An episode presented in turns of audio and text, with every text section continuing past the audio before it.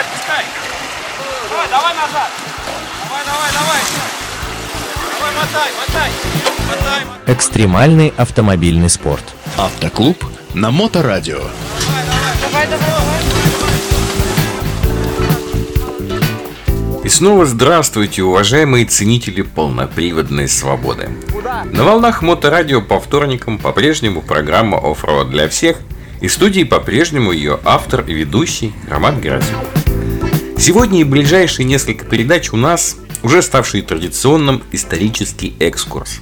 И говорить мы будем об автомобиле, который вот лично мне, правда, очень нравится. Это мировая легенда, это один из самых узнаваемых силуэтов, это техническое решение, ставшее культовыми на многие поколения. Машина, за годы жизни которой бывало всякой, и военной службы, и покорение африканских пустынь, помощь больным и страждущим, тяжелая деревенская работа, спортивная возня в грязи и даже служение королевской семье. Уже догадались, да? Мы будем говорить об истории великого и прекрасного Land Rover Defender. Ну что, гурманы, потекли слюнки? Тогда поехали. Это будет действительно интересно. История Land Rover Defender начинается с британского производителя автомобилей Rover. В отличие от США, после Второй мировой войны в Европе не было экономического бума. Величайшая военная трагедия буквально опустошила Европу, и немецкие ВВС годами обстреливали Великобританию с воздуха. Перед войной Ровер производил дорогие автомобили. Но, соответственно, в послевоенный период спроса на роскошный автомобиль ну просто не было.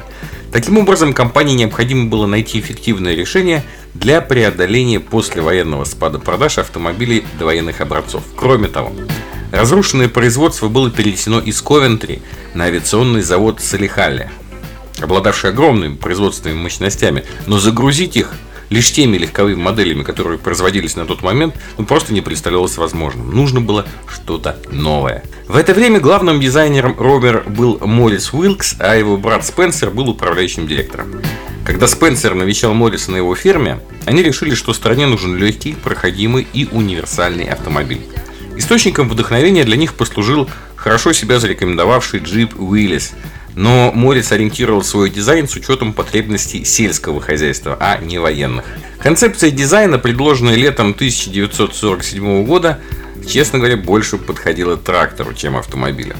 Первоначально предусматривалось центральное расположение руля в кабине. Главным образом потому, что Моррис при конструировании нового автомобиля как раз прежде всего ориентировался именно на фермерское сообщество. Ровер быстро одобрил его проект для производства, хотя и без центрального расположения управления – что на тот момент просто показалось для инженера непрактичным и довольно дорогостоящим решением. У Морриса на ферме был армейский джип Виллис, поэтому прототип был построен на шасси джип, но с двигателем и трансмиссией от седана Rover P3. Сталь Великобритании была в дефиците, поэтому для кузова он использовал листовой сплав алюминия и магния, чтобы тем самым в том числе и компенсировать излишки авиационного алюминия, который должен был пойти на боевые спидфайры. Этим же обусловлена и крайне примитивная форма. Кузов был именно таким, чтобы его было легко сделать из листовых заготовок, поэтому никаких изящных изгибов и переходов тут не было и в помине. Экономия вообще играла большую роль при проектировании шасси. Его элементы решено было не штамповать, а варить из стальных полос, а полученные лонжероны и поперечины затем, в свою очередь, сваривались в единую раму лестничного типа, ставшую, кстати, визитной карточкой внедорожника Land Rover на многие годы. Автомобиль получился достаточно легким и устойчивым к ржавчине, а новаторское использование алюминия в автомобилестроении остается отличительной чертой компании Land Rover и по сей день.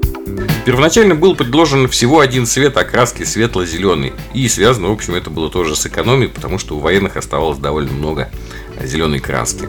Таким образом, первая модель Land Rover, породитель будущего Defender, называлась Series One и была выпущена 30 апреля 1948 года.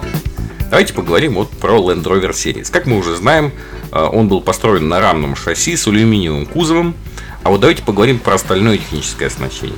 У него был четырехцилиндровый двигатель Rover Series One объемом 1,6 э, литра и мощностью всего 50 лошадиных сил. Сегодня это, конечно, может показаться недостаточно мощным, но его крутящий момент был 108 ньютонов на метр, и это впечатляет. Автомобиль был оснащен четырехступенчатой коробкой передач, двухступенчатой раздаточной коробкой и постоянным полным приводом э, с рессорной подвеской. Когда он был представлен на Амстердамском автосалоне в апреле 1948 года, его цена составляла всего 450 фунтов стерлингов, и это был абсолютно утилитарный автомобиль.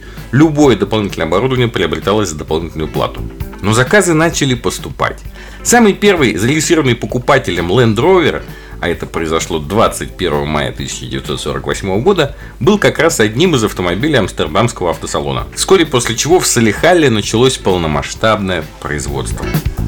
В 1950 году была обновлена система полного привода, а в 1952 увеличили объем двигателя до 2 литров, при этом он все еще оставался бензиновым.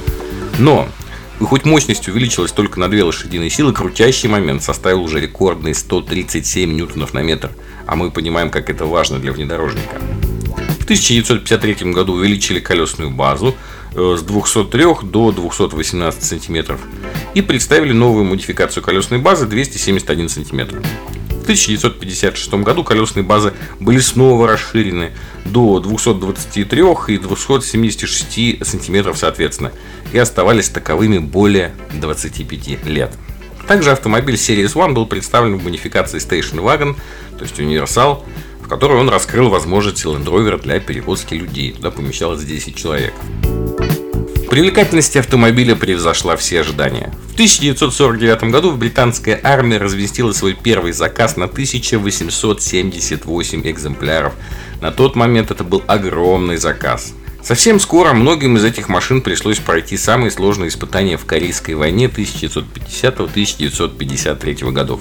В 1953 году была запущена в производство трехдверная семиместная модификация на короткой колесной базе, а в 1956 пятидверную, вмещающая 10 мест, с ходовыми огнями Alpine над задней дверью и дополнительной так называемой тропической крышей с двойной кожей.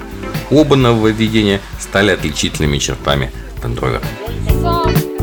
В 1954 году организация Красный Крест заказала для своих нужд первые Rover. Заказывает она Land Rover Defender и по сей день.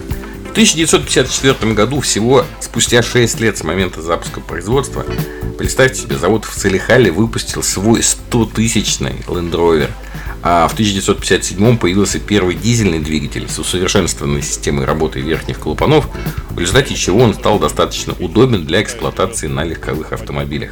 Когда в 1958 году Series One была заменена, всего было выпущено ее около 200 тысяч экземпляров. И учитывая, что экспорт составлял около 70%, то по миру начал распространяться тот самый образ, который Моррис Уилкс впервые набросал на песке на своей даче в Энгсли. И на сегодня у меня все, а в следующих выпусках мы обязательно продолжим историю внедорожной легенды. Вы слушали передачу «Оффроуд для всех» на волнах Моторадио Онлайн, и с вами был ее автор и ведущий Роман Герасимов. До новых встреч в эфире. А, вы это, уже такой грязный, смотри, весь мокрый. Практики без здоровья. Автоклуб на Моторадио.